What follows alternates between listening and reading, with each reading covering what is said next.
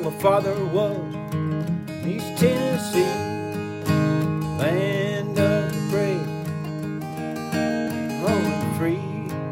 Spent time as a kid, hills of Carolina, mountains and the valleys there. There's no place finer. Still my time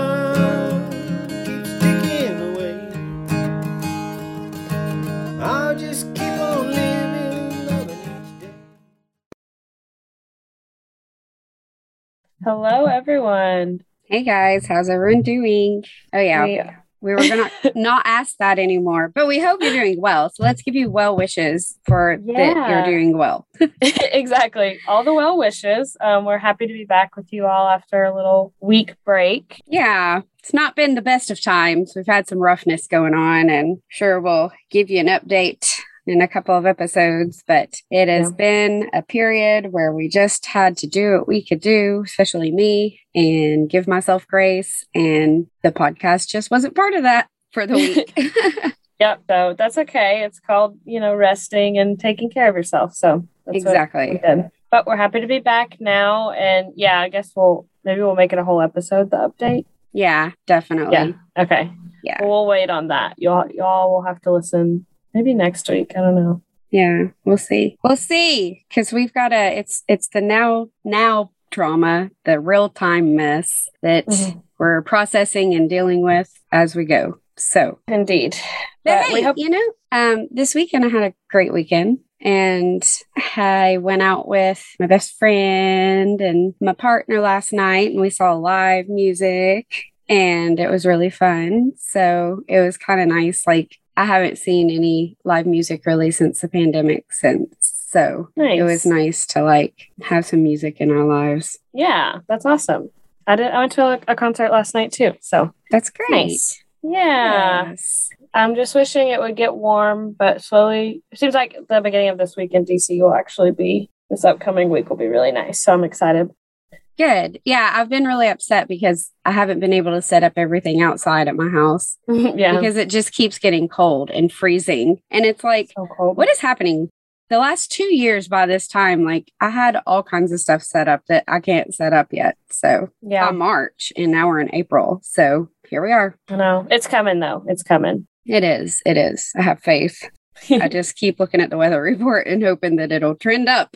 I know, me too. I check it like five times a day.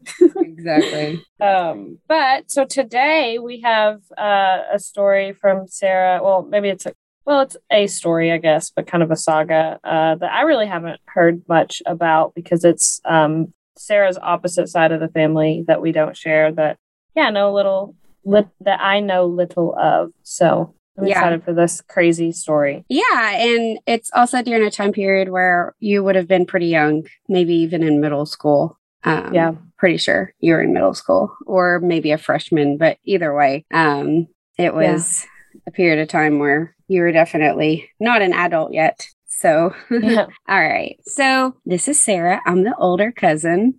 I'm Morgan. I'm the younger cousin. and so Sarah's going to tell this this part um, of my it's a it's a an event that happened on my biological father's side. So just to give a little context on kind of that side of the family. So my biological father he was an only child for his mother, but then his father remarried and he had a half brother and a stepbrother. And so the stepbrother actually passed away before I was born, like a year before I was born, on a really bad motorcycle accident. So with his father, and his stepmom that just left him, my father, the oldest, and then he has a younger half brother, and that's my Mm, uncle. And so, you know, whenever it came to my dad, um, I think I've talked about this before. He loved having fun and enjoying life. He wasn't real great at responsibility or being an adult. Yep. so, my whole life, like, he grew up, he grew up. Actually, he was still growing up, I guess. I grew up with him living in his parents' homes. And like Mm. they had more than one home. So it wasn't always necessarily with them, but he never really rented or had his own home. Like Okay. um my grandfather owned multiple homes in the area. And so there were these specific homes that basically I would live in and out of like my whole childhood. And so out of those homes, there is a nice, it was the larger home in a predominant area of Knoxville. And this home was owned my entire life. It was the home where we did all of our gatherings, anything special, like lots and lots and lots of memories in this home. Um, Real quick though, it, I think it's important context. And I can't remember if we've mentioned it before in the past, but your parents got divorced when you were four, right? I was three. Oh, three. Okay. Yeah. So yeah, you had your stepdad. So you weren't always living with your dad. Most of the time you weren't as a Right. kid. Yeah. Right. Yeah. So I had, sh- there was shared custody. Yeah. Um, and it was pretty much like the every other weekend kind of thing. So Mhm. yeah. But this home in particular, even when my parents were married, um, and I was a baby, we actually lived in this home Oh, okay. in the like, um, in-law suite downstairs. Mhm. Um, but yeah, so with being the shared custody, like obviously holidays are like a big thing with shared custody. So I often spent part of my holidays or, you know, the holidays with my dad. And it would be at this home. And then throughout the years, he lived at this home in and out. Um, I lived at this home whenever I moved out as a teenager, whenever um, I couldn't live with my mother anymore. So I went Yeah. and lived in this home then as well. And, you know, I would say that, you know, because there wasn't a whole lot of time spent, like memories in this home were generally pretty positive. Like, you know, um, my step grandmother like had all kinds of really cool holiday stuff. She, you know, those great food, china cabinet, big table, nice meals, you know, um, cool little holiday trinkets, like Christmas stuff that played music and like, you know, all those things. And, you know, there was a lot of my memories with my dad were in this home. So it was always kind of like, a cozy feeling whenever Yeah. I would think of that home because it was always like the high points, which oftentimes happens when there's shared custody. Like the parent that doesn't have primary custody, like is the fun parent. It's the parent Yeah. where you have like the really good memories because you don't have to deal with like the everyday, you know, business with Yeah. them, you know. Absolutely. Yeah. Yeah. And so a lot of events took place at this home. Um, there was a lot of things there, like as far as like family heirlooms and pictures. Um, lots of motorcycles, because that whole side of my family was incredibly into motorcycles. And so, you know, um, I speak of this home because of where we're going with this story. so in 2008, I was in the process of adopting my child. And I was very young. It was a really difficult process. We will share the story sometime, but Yeah. it took a long time. Like, you know, definitely had to do home study and get evaluated and, you know, those types of things to be able to adopt him. And so this was in March of 2008. My son was born in June of 2007. So he wasn't quite a year old. So I'm laying in bed with my child and it's about March. And I believe um, it was actually, it was right before I started my now job is when this Oh, happened. really? Wow. Just like a couple weeks before I started, actually. That's yeah. crazy. So I'm laying there, and you know, back whenever we used to watch cable television, Yeah. and there was this thing called the news Yep. that we would watch. I'm laying there just watching the news because it's like early, and you know, I'm kind of up with the kid doing bottles and stuff like that. And this childhood home flashes up on the screen, clear as shit, picture, video, all that. And I'm like, what the fuck? And here comes the headliners. Six people detained after busting a meth lab in home in West Knoxville. And I was like, oh, you've got to be fucking kidding me. Like, there's Oh so many things in my mind. Like, I'm seeing all the mugshots. One of them's my uncle. Mm-hmm. And I'm just in shock because obviously, you know, during that time period, meth lab busts were a thing that were starting to become more common. Yeah. But especially in the area that this home was located, it was just like a complete shock. Complete Yeah. shock. You know, um, it wasn't a rural area. It was a neighborhood. You know, it's in a predominant area, like just the worst possible location. Eh, not that any location's good, but you know, Yeah. there's a lot of houses around this house in case things go bad. Like it wouldn't be the only home affected. So I'm laying there in complete fucking shock because this this childhood home of mine is being blasted on the news. They're showing them getting arrested in the front yard. They're Oh showing their pictures and they're like they cooked a couple of days ago and we've been monitoring them and you know they like disclosed how much meth they actually confiscated during the bust. And so at this point, I mean, I just I'm I'm in disbelief and shock. And I get on the phone and I call my dad. And I was like, Dad, have you seen the news? Do you know what's going on? And he was like, No, what are you talking about? And so we always called the houses by the road name. Mhm. And so I said, you know, the road name house. I was like, it's on the fucking news. You know, Uncle, you know, your brother has been busted with a meth lab. He was like, what? So he got off and like, you know, starts contacting his parents. In all of the news, um, it, you can still find articles about this online, Mhm. and it, it lists my grandfather as the homeowner, and it says, you know, that he had nothing to do with it. Like he wasn't charged with anything. It Oh, was wow. just the six people that were involved in the activity, which one of them was my uncle. And I just remember again, I think this is just another testament to that guilty feeling. So, Yeah. like, I immediately felt so much shame and guilt. And then I started worrying about what if they find out and I can't go through with my adoption? Yeah. What if this reflects on me and I'm being judged, even though I've done nothing, but I feel like I have? I feel guilty, you know? Mhm. And it's Yeah. like, how do you get through those emotions when you know you're not guilty? You know you had nothing to do with it, but it's like just so so close to me, you know, with my Mhm. family. I just felt like, oh my God, like, are they gonna not approve the adoption? Like, I need to not talk to that part of my family. Like, just Yeah. I remember all of those emotions flooding in after the initial shock Mm. kind of wore off. I have a couple questions. So, did the grandparent the grandparents didn't live in that house; they just owned it? Okay, So so, it was just the uncle. They had lived in it before, but at Right, the right, right. time they were living in another one of their houses. So they everybody always kind of rotated. My dad Yeah. rotated houses, they rotated houses, but it was always all there's four of them, and it was one of the four. So they were Yeah. living in another house that they owned at Okay. the time, and they were letting my uncle stay there. And then, okay, gotcha. The other question is, did that uncle have a history of using? I'm Yes. assuming, yeah. So my uncle, you know, when I grew up around him, I thought he was like the cool bachelor uncle, right? Like he Yeah. was in and out of relationships. Um, you know, I Which is like you're kind of your dad's vibe too. Was who was Yeah. older?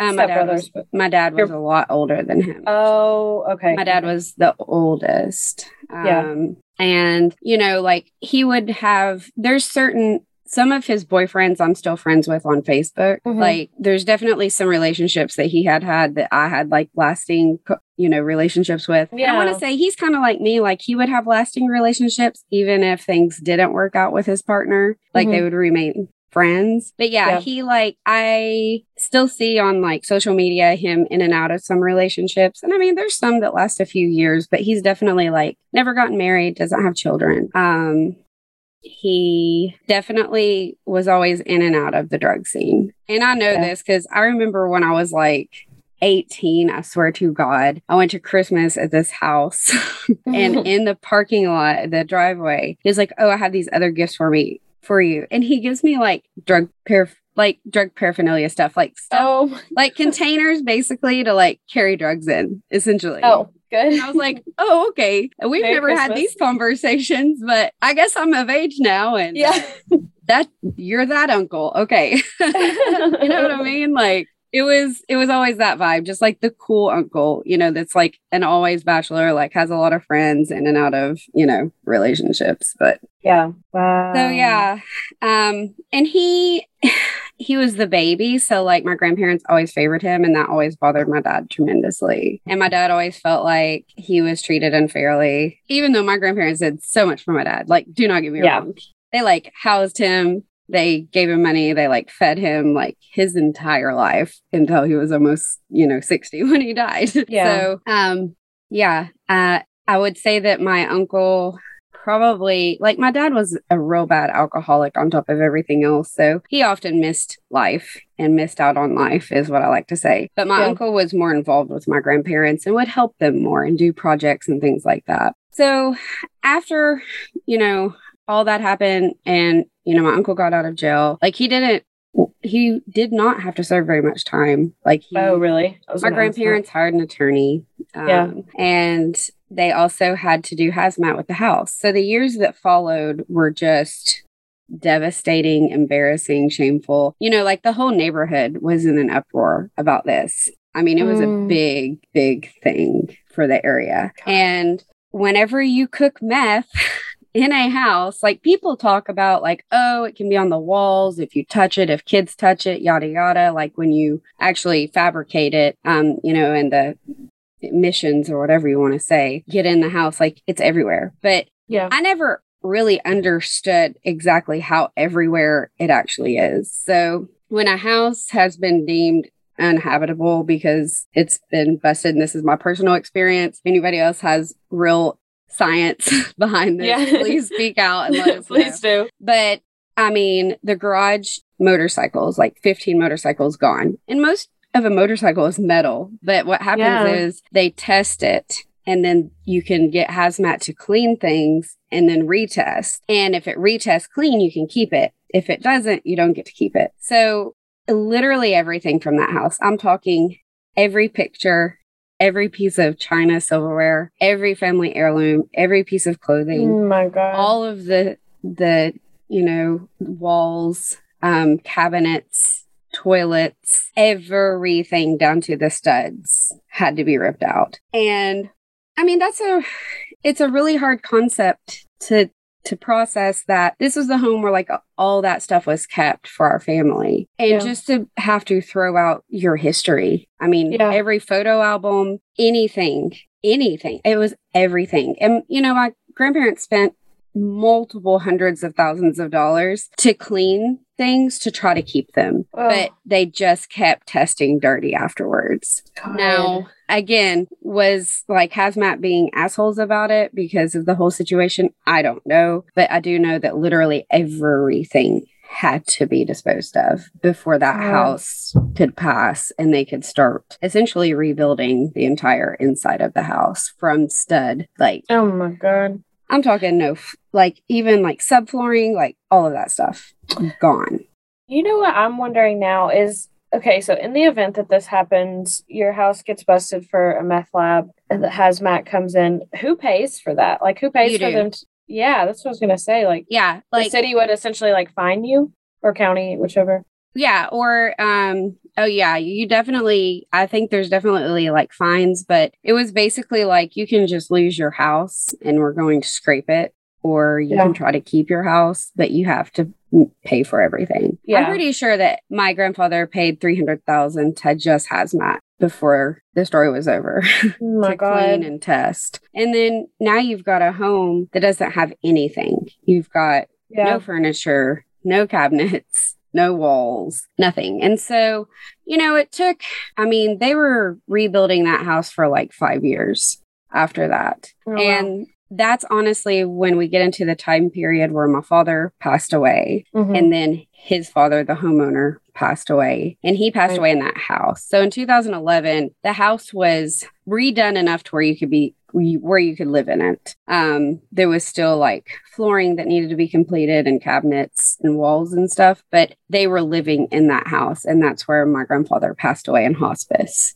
But I didn't realize that. But that wasn't the house that your dad passed away in, though. He was living somewhere else. Mm-mm. No, my dad was in another one of the family homes when he passed. Oh. Yeah. But yeah. And so, you know, it just, it's such a strained relationship. Out of all that, my step grandmother that I grew up with, who I love, still, I believe, lives in that home. Um, Mhm. It's really close to my house. So I drive by it anytime I go a certain way. And I Yeah. honestly haven't talked to her, my uncle, like in person in years Yeah. after the passings. And honestly, like my step grandmother, and again, I've been in these types of situations, but even some of the people that were arrested during the bust, she still lets live there and like supports them basically. Mm, And they yeah. help her out, you know, with like going to get groceries or like projects on the house. And I just got to where I just felt like I shouldn't associate with my child and everything. Yeah. Like it- it's very much the same vibe as whenever I go to my family's my my childhood home with my mom and like Yeah. all the people there. And so like I am a huge advocate of recovery and treating people like people, but I don't know, for some reason that whole situation and like even having my kid in the house afterwards once I knew hazmat had, you know, signed off Yeah. was just like a concern. I don't know. It was just always a really weird feeling. And Yeah. I will say kudos to my uncle. He ha- has recovered. Like he's had a steady job for a very long time. Like I'm really Oh. proud that he has gotten to where he is in life. And it proves that recovery is very much possible. It's not an easy road. Um, Yeah. I'm not really sure that that was the straw that broke him. I think that it was a couple of years after that of happenings. But Yeah. he uh, he definitely decided the path he wanted to live and got off of that road. Yeah. Well, that's So- good. Yeah. So I'm really, really happy for that, you know, and for Yeah. him especially. There's a woman that I'll follow on Instagram. I, I know I've mentioned this to you before. Um, uh, her name's Yoga Girl, and uh, she had a situation in which their home, her husband and her daughter, they found out their home had black mold. And so, similar situation, you know, you can't really keep any of your belongings. And, Yeah. you know, she, she posted about it a lot, uh, just to, about like that, what it's like to grieve, like losing all of your belongings, like your child's belongings, you know, all of those memories, pictures. And that's a really big deal. I mean, even I'm getting to the age now where my friends' parents are starting to sell their homes and downsize, you know, as they're getting into like their 50s, 60s, 70s. Um, and just like even that is is a difficult thing to go through. Like when your parents Yeah. sell your childhood home, like it's just Yeah. it's a place that holds so many memories. And then to lose it to a meth lab is Right. Yeah. rough. I mean, it was super traumatic. And I think I think that to kind of show that I've told Morgan this before and she was like, "Wait, is that the house from your dreams?" So a lot of the homes I grew up in, I dream about really vividly and have like my whole life. But Mhm. that house in particular, I have continuously had nightmares about, like even before the meth lab. And I don't know why. I think it might be associated with like things that it just happened there. And not to get all spooky on everybody, but there's always this thing about like my great grandmother like being there in spirit who has Mm, passed away and like yeah. touching you on the shoulder in the kitchen or like walking down the hallway at night or like calling out your name. I would definitely say that might have played into my imagination as a child, maybe not, but there was some creepy ass shit that happened in that house when I was little and when I used Yeah. to stay in it even as a teenager. Oh, wow. I literally have these just very vivid fucking dreams of being in that house. And a lot of it is like scary, like I'm trapped. There's demons. oh Like God. I could just think through like how many dreams I've had about that house. And it's, you know, again, like I know Morgan, you've probably looked into more dream stuff than I have, but I don't know why I have nightmares about that house constantly. And they're Yeah. always very anxious, very, very like those dreams where you wake up and you're like not okay, you know? Yeah. And like a lot of the times I can't get out. It had like a double front door. And I just always remember like trying to get down the stairs to the foyer and like trying to get out, but like Ugh. I can't. And it's just so weird. And I I haven't had one in a little while. I've been dreaming of other family homes recently. this episode's gonna make you dream about it. So yeah, it probably will. Hopefully like, not. so many dreams. It's it's so bizarre. And I don't know if that's like linked to trauma. I know that there's certain things about um exploring your surroundings mentally whenever you've been abused and stuff like that. Yeah. But yeah, it's like there's some unresolved feelings with this house and me and I just can't get past it. Like, yeah. just driving down that road and seeing it like on a regular basis whenever I go to a certain Walmart, it just gives me this dark, dark feeling. And then, you know, thinking of the little trinkets and things I always enjoyed as a child in the holidays and just thinking like,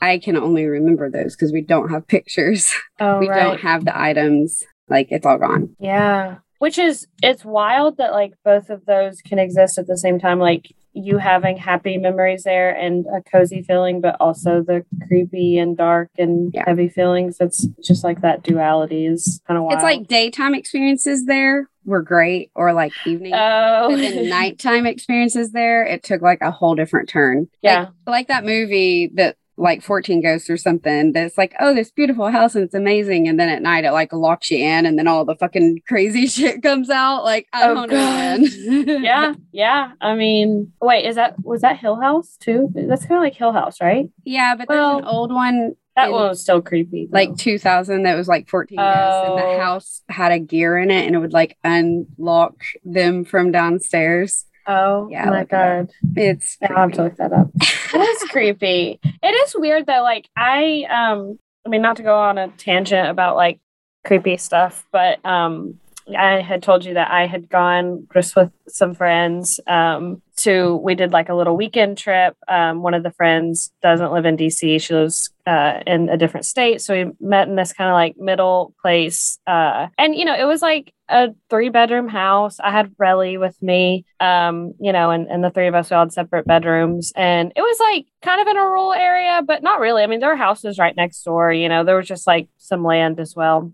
Right. Uh, and I was so creeped out at night, like for no fucking reason. And there were two other grown adults in the house with me and Relly on the bed with me. And I was just like petrified, like couldn't sleep at night. And I'm like, what's up with that? And they were like, one of them was like, one of the friends was like, yeah, there was a weird vibe in the house. Like we, we had a great weekend, but I felt a weird vibe too. And the other friend was like, no, I was totally fine. So I was just like, I don't know what. I mean, I- truly believe that certain people are more sensitive to things. I would Yeah. say I'm one of those people that I can walk into a place and I either am neutral, have a great feeling, or a really bad one. yeah, like, and too. I, it's like I sense that immediately, you know? Mhm. Um, Well, I mean, the women in our family on our, our shared side, like they are really intuitive and kind of in tune with that kind of stuff. Like Yeah. I know my mom is the same way, and my mom Mhm. always like she her intuition's really good. Like she would always know when something bad was going to happen. You're the same.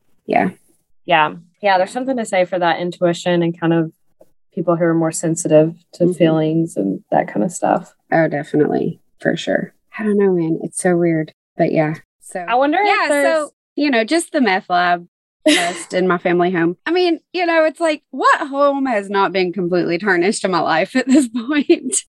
I know. I mean, again, we'll again have to do a an episode about kind of your mom's trajectory and that whole story. Um, Yeah, and there's a what's lot happened of with that house. to do with that story over the Yeah. years. And that's a that's a really really hard one. Um, but the same with that house. I mean, it's just. I mean, I have lots of memories there too. Obviously, you do too, and you babysitting me there and all the things. So we'll we'll have to get into that eventually. But it does. It sucks to lose a home that holds a lot of memories, especially childhood memories, and it sucks to lose photos and belongings and like it's frustrating when mean, it could have been avoided. Stress that that put on my grandparents was Yeah. just unprecedented. You know, not just financially, um, but you know the emotion and everything that went with it. So I mean, I am really glad that you know my uncle was able to get on track and, and recover and you know assist and be there for them essentially and through part of that but i mean to see it it's almost like watching your home burn in slow motion Mm-hmm. you know like to see all of your belongings get you know put in a dumpster all Yeah. of them um because most everything like i mentioned was stored at that house or at that house that like was special for the family Mm. it's just crazy i, I just Yeah. it's a it's a feeling of loss and helplessness that is indescribable you know Yeah, and then the the shame and embarrassment of being on the news. I mean, you know, that's Oh, yeah. it's it's not the tiniest town and tiniest city, but it's it's small enough to where people know people and Mhm. neighbors know neighbors. well and when there's caution tape around a house for like two years yeah, Yeah. oh, that's rough. yeah it really really was and i just oh i don't even know i don't know how my grandparents did it with their Seriously. kids seriously like they Yeah. had a lot on their hands and you know So the grandmother is still living in that house. She said. i believe so she, i know that she would stay back and forth between that one and one other Yeah. um and that other house i also have lots of memories from because Yeah. my dad um it's not the one he died in either this is another one he used to live in it a lot and talk about Mm. creepy stuff like it's was built across the street from a church. It was intended to be like the pastor's house. And Yeah. Some really creepy stuff happened in the 60s in that house. Oh my And gosh. So my family was always like the man that lives upstairs and like Oh my god. Oh yeah. There was like this crazy stuff that would happen in that house constantly and out in the garden. There's like a huge garden. And like my dad admitted to it his whole life while he lived there, like waking up to people screaming your name, certain things happening to things on walls, doors, Oh, stuff in the garden. At that house, I didn't care how old I was. I slept with my dad. There was Yeah. no me staying in my bed in that house because that house is creepy as shit. Oh my god. Yeah. Yeah. Oh hell no. So, but for some reason, I don't have nightmares about that one. Yeah, that's So, weird. Whatever. I don't know. Whatever. Oh my god. This took an unexpected supernatural turn. Yeah. But it's it's interesting. Yeah. It's It's like- creepy though. Is it the supernatural stuff or is it the trauma? Which one is it? Why do I Yeah. dream? Why do I have these nightmares about this home all of the time? And why does it stress me the fuck out? Yeah. God, I would love to know. I wish Yeah. someone could tell us the answer. I don't Yeah. think they can. that would be cool. Like someone who's cool. like a specialist on dream yeah, like a dream interpreter. psychology or whatever. Yeah. Yeah. Oof. That's wild. Well, I mean, at least the manufacturing of meth didn't explode the house. Thank God. Yeah. There's Yeah. that. Yeah, that's a that's a positive for sure. But I also like it's crazy that they paid so much and did so much work to keep the house. Like I almost feel like I would have just been like, you know what? I'll cut my losses here. I don't think know. it was um, one of those situations where, because they definitely paid more than the home was worth at the time. A yeah. lot more than what the home was worth at the time. I also think that even if they, I, I don't know, I think there's certain financial responsibilities and obligations if you're a homeowner and that happens. And it's not Oh. like my grandfather could just be like, oh, well, I'll just go bankrupt because he had lots of other properties and things like that. Yeah. So he was financially responsible, I think, no matter which way it went. But I think it was one of those scenarios where they were like, okay, we're going to clean it and then we'll test again. And it just, it, it was just like a cycle, you know? Like, Yeah. I don't think that they went into it ever intending to lose everything or ever intending to have paid that much money. I think Yeah. they legitimately thought, you know, because the, the manufacturing was in the lower part of the house in the garage. Yeah. So, I mean, to think that the contamination would go all the way upstairs into closets to the deepest depths of a picture. That- yeah, album. that's crazy. yeah. That that's what I mean. Like you're talking silverware put away in boxes inside of a china cabinet. You're talking closets where things are like in storage, like a whole floor above that. You know, Yeah. Like, apparently that shit travels. That's crazy. I mean, I guess like when you think about cooking something like vapor molecules, I mean, those are tiny. I, I, gonna have to do some learning, some research. Yeah. Or if somebody knows more than us about that, we would love to hear. Yeah. But it was just like a couple of years of continuous loss. You know, Dad Right. would be like, well, they also, we tried to save the china or the silverware, and but it wouldn't. And we tried to save the pictures, and it still won't test clean. And we tried to save this, and it still won't test clean. You know, Yeah. it just, it was like the slowest ripping off of a band aid possible. Yeah. family. And Well, yeah, I guess once you've put uh, so much time and money in it, you're like, well, here we are. You know, you're not going to be like, well, yeah, yeah, that makes sense. yeah, exactly. Oof, rough. Good Lord. People stop fabricating some dumbass drugs. Let's stop. Just stop. Oh. Well, send us if you have information about that kind of related topic or your own meth lab stories. Yeah. Uh, or just stories about losing a home or, you know, that kind of stuff. Yeah, we would love to talk about it, you know. And if you too have woke up to seeing one of your childhood homes on the news, Yeah, yeah, exactly. had a wide Tell us. awakening, please tell us. yeah, send us those stories. Or, you know what, even the ghost stories. We kind of opened up that Yeah, that as well. So you got any spirit related trauma? Yeah, yeah. Let's talk about it. some supernatural trauma. Yes. Fa- family trauma of family members that are no longer with you but still tra- traumatizing you. I don't know. Yeah, all of the above. Yeah. us Oh your stories. yes. And you can email us at familytraumapod at gmail.com. Yeah, and find our Facebook page. That's where we're trying to be the most active in the Facebook group or our Instagram. Mm-hmm. So, Yeah. Trauma Pod. You can find us pretty easily. So, yeah, we want to hear your stories. Um, otherwise, we hope you guys are good. Like you said, we're glad to be back with you this week, and we'll be back next week. And um, hope it's warming up wherever you are in the world. If it's time for it to be warming up. It needs to be warming up. There was frost on my car this morning. So, please, Mm-mm. I'm done. We're done. It started sleeting here yesterday. It's April. Get it That's what- together. yeah, that's what my dad said. Ugh. Mhm. Yeah, so hopefully warm weather is around the corner. So, and you're enjoying it and getting outside and taking care. Yes, absolutely. We wish you well. Take care of yourself. Take care of your mental health. Give yourself space. Do things that are important to you. Yes, all the things. Yes. we love you. We'll We talk love you guys. next week. Bye. Bye bye.